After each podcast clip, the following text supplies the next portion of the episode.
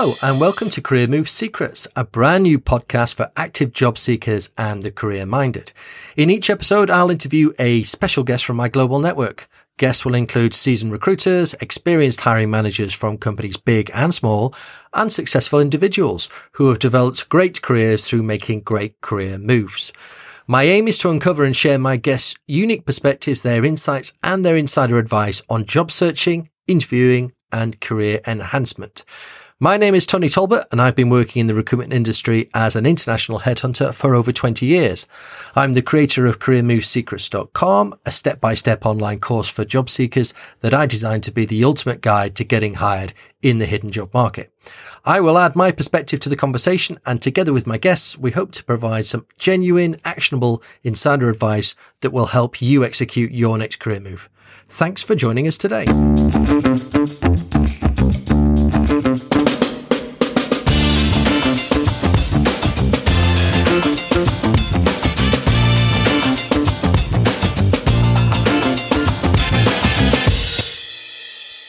Hello and welcome to episode 39 of Career Move Secrets. Today's guest is Scott Jeffrey Miller. Scott has well, he's packed quite a lot into a 25 year career. He's the author of an award winning multi volume Mess to Success series, which includes Job Mess to Career Success. He served as the Chief Marketing Officer and the Executive Vice President of Franklin Covey, which is of the Seven Habits of Successful People fame. And he's the host of On Leadership with Scott Miller, the world's largest leadership podcast. Hi, Scott. How are you? I'm great, Tony. Thank you for the invitation today. You're very welcome. Good to have you on. And you've got you have packed. In fact, I, I probably haven't covered half of it. There's a lot going on in your life. There is mainly focused around my wife's and our three sons that are six, nine, and 10. So everything revolves around them, including my career. Yes, lots of sports activities there, I would imagine. Yeah, we live in um, Salt Lake City, Utah. So a lot of mm. snow skiing and a lot of tennis. We tend to uh, put a lot of energy into those two sports and a lot of reading. And so we try to keep our boys well balanced and help them um, uncover, discover, invent their purposes and passions. I'm not surprised there's some some heavy reading in there because you're obviously a an author and work for a publisher. In fact, Scott, give it give me your your potted history because I obviously have done my research, but of course my audience will not. Sure. So I'm 53. I live in Salt Lake City, Utah. I'm originally from Orlando, Florida, where I lived the first half of my life. Worked for the Disney Company, the Walt Disney Company, for four years out of college, and then they invited me to leave which is a nice way of saying they fired me. and uh, here I was, a 26 year old Catholic boy from Orlando, Florida. So, where does a 26 year old Catholic single guy move? Well, of course, to Provo, Utah, where all the Catholics are. I'm kidding. Mm. There wasn't a single Catholic in Utah. It's all the Mormons, right? So, I moved out here and joined Dr. Stephen R. Covey's company, as you mentioned of the um, the fame from the Seven Habits of Highly Effective People. I worked for his firm for 25 years. I did a stint in the UK. Frontline sales, sales leadership, became an executive vice president. Lived in Chicago for six years with the company. Became the company's first and only chief marketing officer for eight years. Then became the executive vice president of business development and of thought leadership. In that capacity, I became the author of um, two books that have released and three books that are actually releasing in 2021. I have three books coming out this year from a variety of publishers. As you mentioned, I I host what is now the world's largest weekly leadership podcast.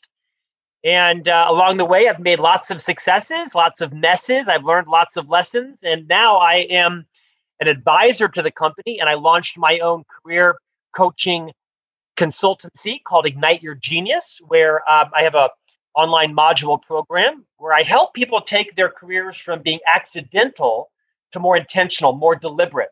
It's what I'm passionate about. I hope to spend the rest of my professional career, you know, helping people become much more deliberate about how they design their careers and not leaving them up to accident or to somebody else's desire. But I love this quote, Tony, and I think it's sad but true. As it relates to your career, you're never in the room when someone else is deciding your career for you. It's often true in organizations. And I wanted to kind of stomp that out. I want people to not have their careers be up to direction by somebody else, right? As have a plan or be part of someone else's. So that's kind of where I'm focusing my time now. That's very interesting. And you know, I, I, I interview a lot of people, obviously as a headhunter, but but also on this program, and it's amazing how virtually everybody's career that I've come across so far, it is a mixture of uh, mistakes, some intentional stuff, but it, it it really has evolved. It's become it's fairly fairly organic. You know, there's no. I still have yet to meet meet the person who planned their career from the start to the finish. Are you that person, Scott? Incredible. You know, Are you? I, I probably am. Wow. And I'm a little bit maniacal and I'm very strategic. And I certainly understand and have benefited from serendipity. Right now, I mean, my mm. I have no idea what I'm having for lunch today. I have no idea where I'm going to live a year from now. So it isn't like I'm, you know, that maniacal. But I, I one of the tenets I teach in my course is to think out multi decades, is to really be clear on where are you headed. Like like what does the end look like? Do you want to be a CEO, a COO? Do you want to be um, an entrepreneur, a solopreneur? And then how are you going to get there? Kind of back end. Well, so if you want to be a CEO when you're 50 and you're 30, what are the four or five different jobs you probably need to conquer? What are the skill sets, the talents? What kind of self awareness do you need? What is the trajectory? Because most people make it to the C suite, most people make it to entrepreneurship through a fairly similar path, meaning like, you know, I know nobody that just launched into the C suite. Doesn't happen, right? You tend to mm-hmm. build your career. Do you have operational experience, international, supply chain, management, people, leadership skills? So I'm I'm quite obsessed with helping people figure out where they want their careers to go.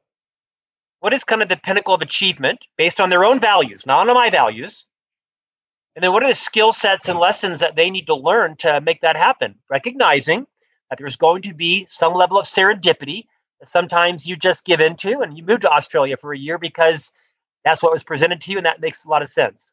The problem is, I think too many people, almost all people, leave their careers to chance and their careers are decided by just whatever job opening comes up in the company, whatever job is posted on the web and they find themselves bouncing around and they never create traction and they wonder at the end of their careers why am i where i am? Because you were accidental. You can be deliberate and still make place for serendipity.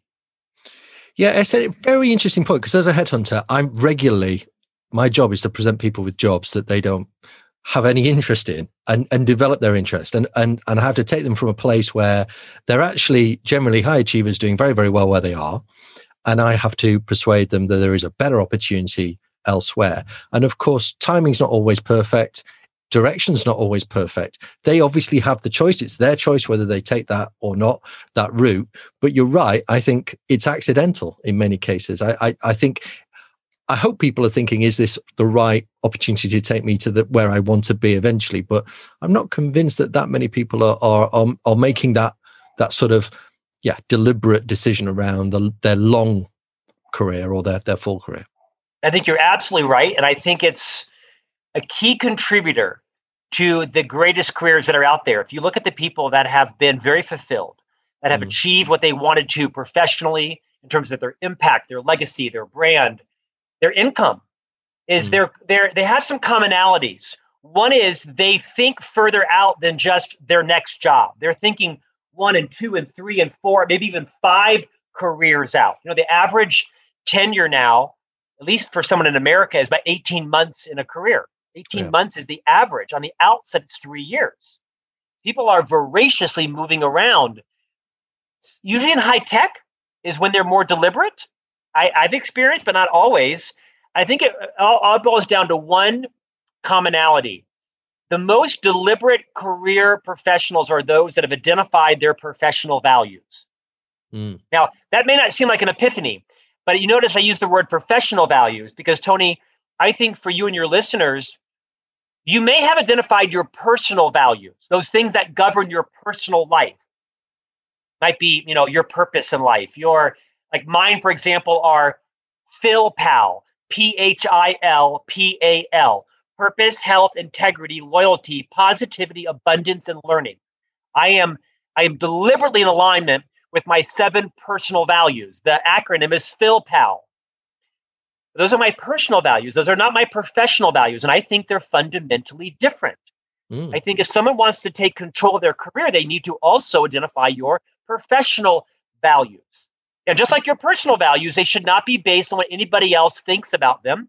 They're only based on what matters to you. My number one professional value is maximizing my income. Mm-hmm. That is my top professional value. I'm not ashamed of it. I'm quite proud to admit it. Now, my second professional value is working with and for a brand that I'm proud of.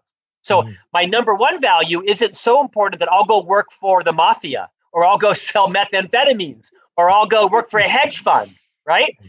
I, um, which hedge funds are not to be equated with the mafia or maybe some, but not methamphetamine. You get the point. My third value is I want to work in an environment where I'm respected and where um, I feel honored. And so I have ranked those values. I am very deliberate about maximize my income. That is not everybody's professional value. If someone wants to move their career to become more deliberate, they must take the time to identify their personal and professional values because there's going to become a time in your career when they are at odds with each other, when they are in conflict. And you won't know if they're in conflict if you haven't identified both of them. I think it's a it's a fundamental congruency in people who have phenomenal careers. They've identified them and they may change over time, but they're very clear, they're very clear on their career values. And has that has that sort of view come out of because you've obviously interviewed a lot of people on on various shows, yeah. and and you've you have interviewed to your credit some very very uh, impressive people. Is that is that what you're you're finding from them? Because i know a lot of them have been authors and they they're actually quite i think in tune and understand their own situation. I think they're all they've all looked at it in detail which maybe not everybody has. Is that something that you're getting out of that that they are uh, having these deliberate values that they are they're, they're adhering to throughout their career yeah, with with many of them, it's a concept that I've kind of uncovered as I have obviously had a great career, not without missteps, obviously, and I'm coaching a lot of people and as a leadership author. But I have recognized some similarities in them. And I also have learned the value from David Epstein. He wrote a book called Range. I think it's a phenomenal career book. And David, this is a this is kind of a concept, Tony, that I should have been more aware of, but he he popularized understanding whether or not you are a specialist or a generalist. Can I, I can I share that. this? Yep. Can I talk yeah, more about do. this? I, I find uh, that interesting. I've got to say, yeah. Yeah, and again, it's kind of a rudimentary, you know, concept, but some of the most, some of our biggest epiphanies come from, you know, the lessons we know of but don't implement in our lives. And David Epstein wrote this book called Range, where he kind of debunks the whole Malcolm Gladwell, Geoff Colvin idea of an expert becomes an expert in 10,000 hours, right? And he doesn't set out to debunk it, but it kind of comes around to challenge it. And he says, there's two types of careers. You are either a specialist or you are a generalist. And when I heard this, I literally had this epiphany because I'm one of two children. I have an older brother who is the favorite child. We're very good friends. He is a chemical engineer, master black belt, Six Sigma, went to MIT, MBA, all left brain. I'm sort of the creative right brain speaker writer.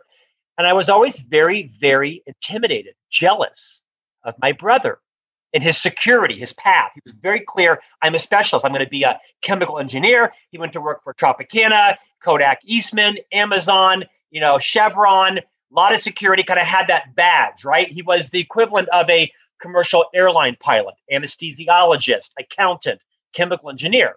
Those are all specialists. They usually are quite confident and what they want to do coming out of college quite clear and they follow very linear paths. I don't know many chemical engineers that become patent attorneys.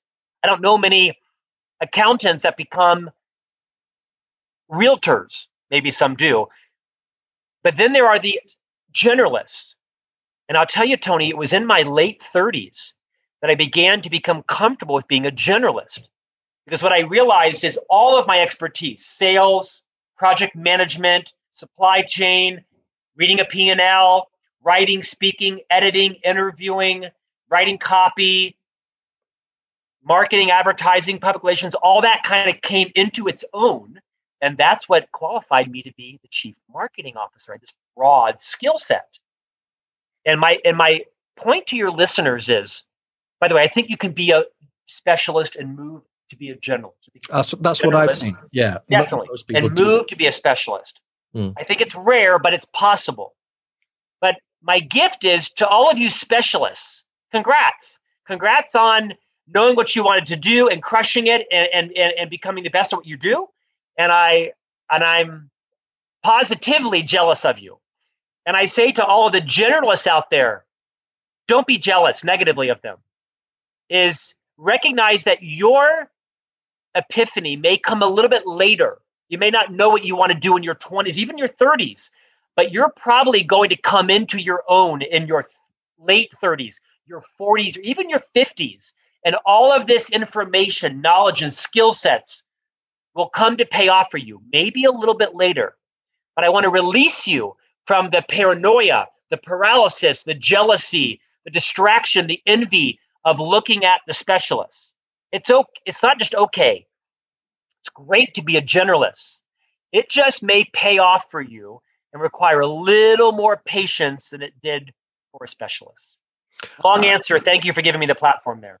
No, I, I find it very interesting because I deal with a lot of people who you know, perhaps at a transition point and I deal with lots of specialists. So I do lots of recruitment in consulting areas where, like accountants, where they are super specialists. And actually, what I find in general in economies, particularly in the development, developed economies like the UK, like the US, there is a drive towards specialism. And partly it's the fault of people like me. It's recruiters that do it because what we do is we go out and find not just a 70% match, not an 80% match, but a 90% match for any job that we're given. You know, we really, we're, we're paid to hit the, the bullseye. So if somebody wants, um, a particular profile, they're going to give us a shopping list, and we try and fulfill most of those bits of of the shopping list. And of course, we end up with these these very uh, we, we end up with these very specialist people in a, um, a short list and they all look the same. Uh, and that's just the nature of it. And I think a lot of people find that their careers go like that and they get offered just a better job up the run of the same ladder that they're on rather than going across to another ladder. Now, in other territories like in Australia and uh, in some of the smaller European countries where there's a there's there's still all these plethora of jobs, but actually less people to choose from. I find that people make more interesting moves. It's just something that I've noticed. So uh, it's interesting that you you should say that. I, I do think that um, people can have developed all these experiences and use them at some point in their life, particularly if they go down the entrepreneurial route. Particularly, I, I, I agree. In fact, I think entrepreneurs and people who really become leaders of people, they're often generalists Yes. and they're leading specialists, right? They they don't have that technical expertise that everybody has. Like, look at a chief marketing officer, right? I didn't know Google Analytics. I didn't know SEO. I wasn't deep into understanding customer journeys or paths. I didn't know marketing automation. I didn't know the integration between uh, Adobe and you know Salesforce and all that. I hired experts, specialists that knew those things, and my job was to create you know, overall strategy, create a culture, and understand where the overall business was going. I think most people leaders, unless you're leading an intact work team of AI experts, you generally have non specialist leading specialists. That requires you to be a, a, generalist if you're going to be a great leader. Not always, but in many cases, I think of the C suite. I mean, unless you're like the CFO, most CEOs that I know chief revenue officers, even operations officers, they're generalists. Yeah, I, I, completely agree with that. And I think it's an interesting thing for, you know, people that go through the route with the big companies where, you know, typically um, there is a, a, a career path and you know there's lots of competition to get there. Um, i find a real interesting difference between those guys and the guys that have worked with the smaller companies where they have had to be a generalist. They've had to do everything and they've had to learn different bits. They're doing it on a completely different scale but i often you know whenever i, I put a shortlist together and i've got a person from a small company versus somebody from a very large one there's different ways that they think and there's different talents and capabilities they bring. Some people want that, as your brother had, you know, the uh, the the big brand. They value the brand uh, that's on somebody's CV. Where other other of my clients look at the the person and what they've created rather than how they piggyback off, off the brand. So so it, horses for courses, but there's certainly that there's definitely comes a time in people's career where they have to make a choice. I think if they want to go to the C suite, as, we, as we're talking about, they have to step out of the line, out of the specialism, and into the the visionary role, and that is tricky to do. Is that part of what you're trying to help people do in your course no and in your work? You, you, just described what I think is one of the key tenets yeah. of great careers: is this art of self disruption.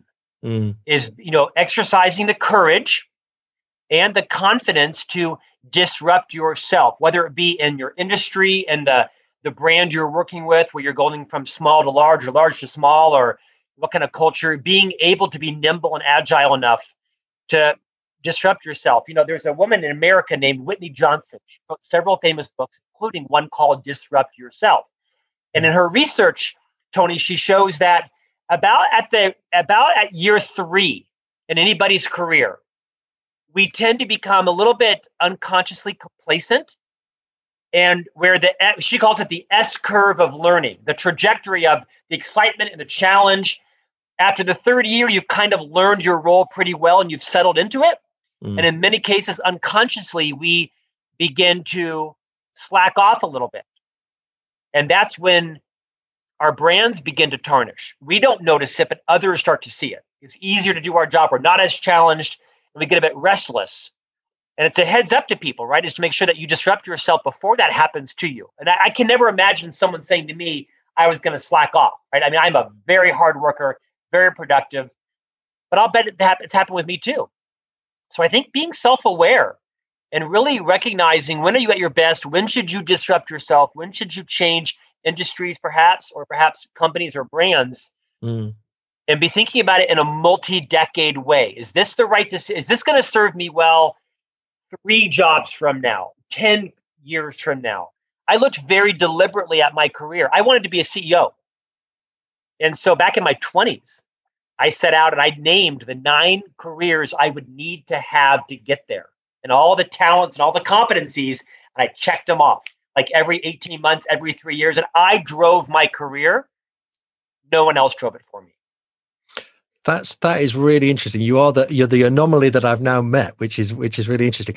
I speak to a lot of people. Now there is a there is sometimes a difference between us Brits with our and you've lived here, so you know that this sort of repressive nature that we have. We don't we don't shout about our own successes. So and most not not all of the people I meet because I, I do recruit in the states as well and in other parts of the world, but certainly um, you know the majority of people that I deal with have been Brits, and as a consequence, I find that many of them they're vague about what they want to, even the ones that I have career discussions with, which I do around what they want to do next. It's rare actually that would, they would tell me what's the end game. They, they, they will tell me the stepping stone they want to make next, and they're not always, by and large, particularly descriptive about that. In fact, they're too vague and they'll say, I would consider so many different options. And for me, as a headhunter or somebody trying to help them, you know, if you're vague, I, I need a target to hit. I, I, you know, I can't hit something. If you don't know what the target is, I certainly don't. Um, I find that difficult. So that's interesting that you you have had the target from day one. I, I have, and I, again, my advice isn't for everyone. I use this word several times. Some people love the idea of serendipity, right? And by the way, my, my life, like I said, has been somewhat serendipitous at times also. I once was recruited to go to Australia. It didn't work out and therefore I stayed in Chicago and met my wife and had three kids. Had I gone to Australia, I might still be single and not be living in Salt Lake with three young boys, right? So I mean, mm. great joy has come out of that serendipity. But again, my my overarching advice to people when you're planning your career, don't just open up the career website and look at, you know, six-figure jobs 20 miles from me. That, that is just idiotic. I cannot believe that someone would plan their career. What jobs are in sales that are 50 miles from me? And it just, that's complete an accidental career. For some people, that might be the best route. If you are looking to build your skills, build your wealth, build your brand, build your network, and take control of your professional career and not be the pinball in somebody else's pinball game, then you should be thinking about what do I want to be 10 years from now? What do I want to be 20 years from now? And the likelihood, all the psychology, all of the research shows that the people that write their goals down and they verbalize their goals and they execute against them are going to have an exponentially higher likelihood of achieving them. When I was 23 years old, I took out a placemat in a restaurant, TGI Fridays, right? I took the placemat out, turned it over, and I wrote out a 40 year timeline, 23 to 63. And I said, when I'm 63, I want to be in Congress, right? Kind of like the, the parliament for us, right? And I said, so to be, to be in Congress, I need to be a CEO for 10 years to build some wealth and have some notoriety. And then I'm going to need to be a COO or the C suite, EVP, SVP, ASVP, vice president, general manager. I need to have international experience. You get all that. And I, and I plotted it all back. And then I took my age and I took it from, you know, 63 to 53 to 48 to 45 to 50, you know, all down the line. And I put my year, I was going to accomplish that and then I put a salary to it. And I backed my salary. So I had my the year I wanted to accomplish it, the age I was going to be, what the role was. I put a salary next to each one of those, and I listed out what are the five or six talents I'm going to take out of this job that will pivot me into the next one. And I got to tell you, I had nine things listed. I did all nine of them. I became the CMO, not the CEO, which I was fine with, actually, just fine with.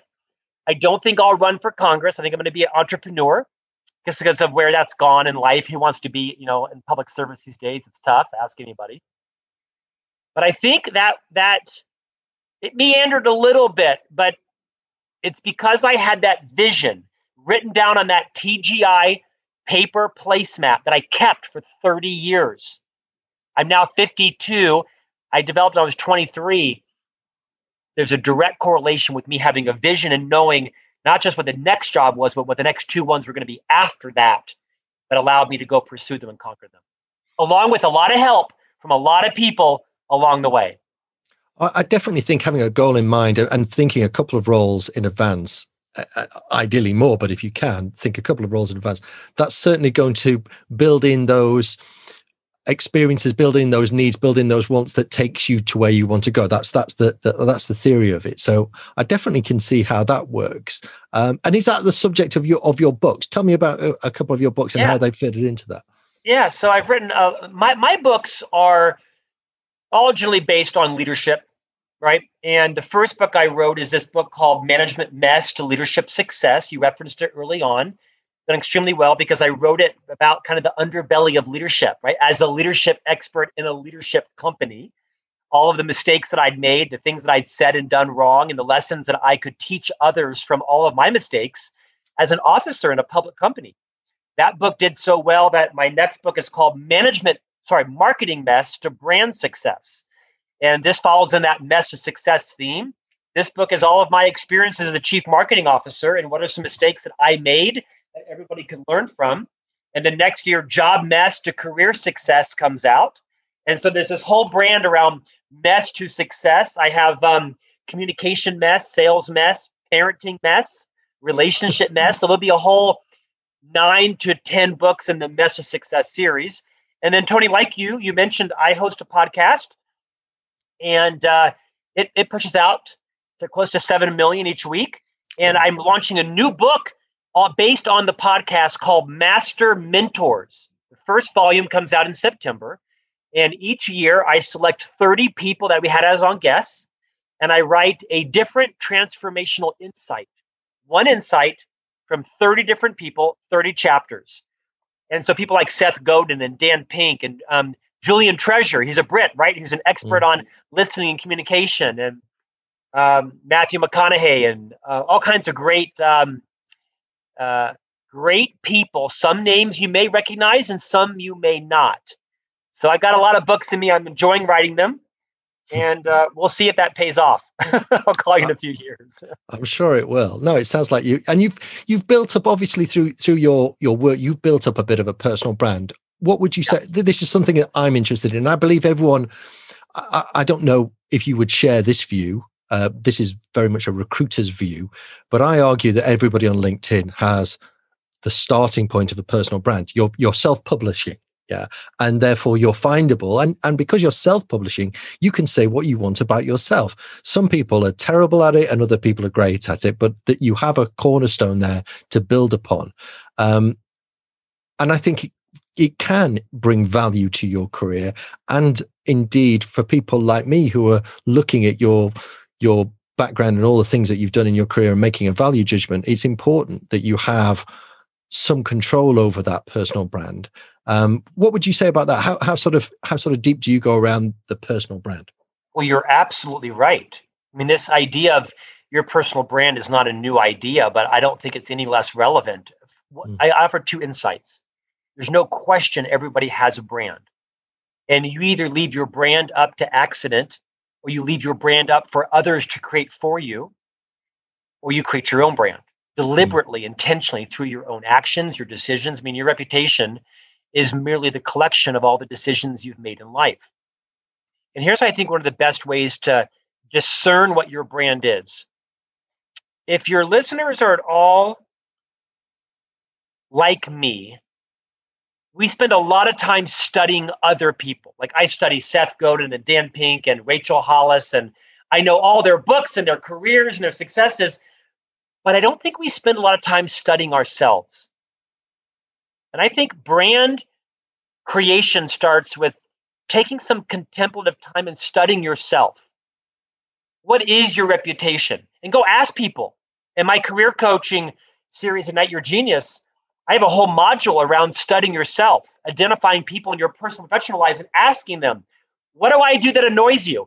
What do I do that delights you? And really getting a really good sense to better study yourself. What's it like to work with you, for you, be married to you, date you, eat dinner with you, go on vacation with you, launch a product with you? And once you've done the hard work on studying yourself through self awareness, then you can more deliberately, intentionally design your brand. You may want to be the most well read person you know.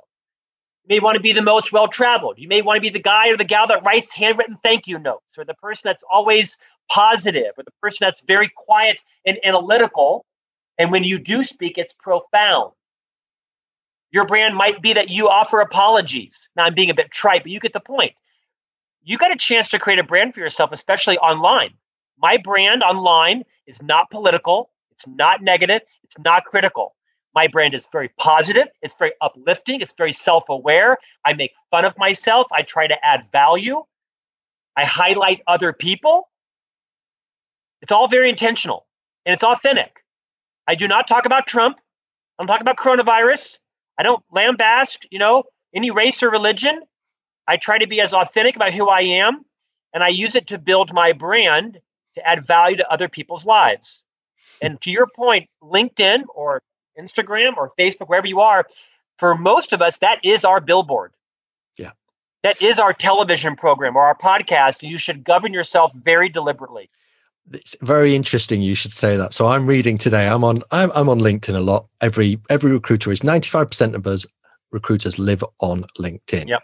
And we look at stuff. And of course you can see stuff. And I, I'm I'm looking at uh, some of our politicians have started um, to post on LinkedIn. And of course that's incredibly divisive because what you get people is commenting pro or or against that particular party. And one thing I would say, just to everybody listening, uh, who who is, you know, acting out on social media, do not sully your brand by getting involved in making political points on LinkedIn. Oh Think about yeah, I just I just find it crazy, but people do it. And you know recruiters these days both internal and external they're looking at the, that that's gold dust to people to make decisions on you. You don't want them to make negative decisions about your negativity. So I, I, it's a really great point you make and uh, you well you you that from your mouth to your viewers ears because it is your billboard. Now, I'll tell you, I tend to post a lot of personal things on LinkedIn. That's fine. Because I want my connections and followers to realize and to know I'm like you. I have a life, I have a marriage, I have bills, I have kids, I've got challenges. I don't I don't, you know, confess my sins or get in any fights or post anything political. Lord knows, you know, sometimes you're tempted to. But I do post things that are personal on LinkedIn because I also want people to know that I have one life. My life is not is not my work life and my personal life. One life. There's a lot going on in it, and I'm proud of that. But to your point, I make sure that what I put on LinkedIn represents my brand authentically, but also judiciously. Mm. Yeah, I think it's a really, really important thing to do because, you know, people are looking at every element of of you. The more senior you go, the more likely they are to do some of this background checking on you. So because how you behave online is how you will behave in their company and in the C-suite or in the junior it, wherever you are, right? It's entirely indicative of what you of, yes, of your, what you're about, particularly at those weakest moments. So for God help you, just don't do that. Um, if people want to learn more about you, sure. where would where would you, where would you direct them? Sure, you can visit my website, scottjeffreymiller.com. All my books are on there, all the archived. I write a column for Inc. magazine every week. They're on there, all the podcast interviews.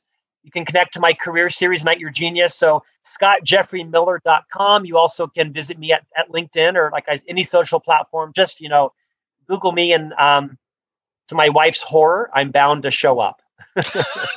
Scott, thank you very much for coming on on the show and for being such a great guest. Tony, thank you for the platform. Well, I hope you found that conversation with Scott as interesting as I did. Um, I have now met the person who planned out and executed their entire career. Um, I didn't think that person existed, but Scott has proven me wrong. I wonder if your career is as planned as Scott's. If you are planning a move upcoming and you want some help with that, please do go to my site, careermovesecrets.com, and check out some of the resources there, particularly uh, the ATS Beating CV Masterclass, which I think will be very helpful indeed. And if you're finding these podcasts helpful, please subscribe. Please leave um, a comment and, and perhaps rate the podcast as well. That would be really helpful. And of course, there will be more Career Move Secrets podcasts coming very soon.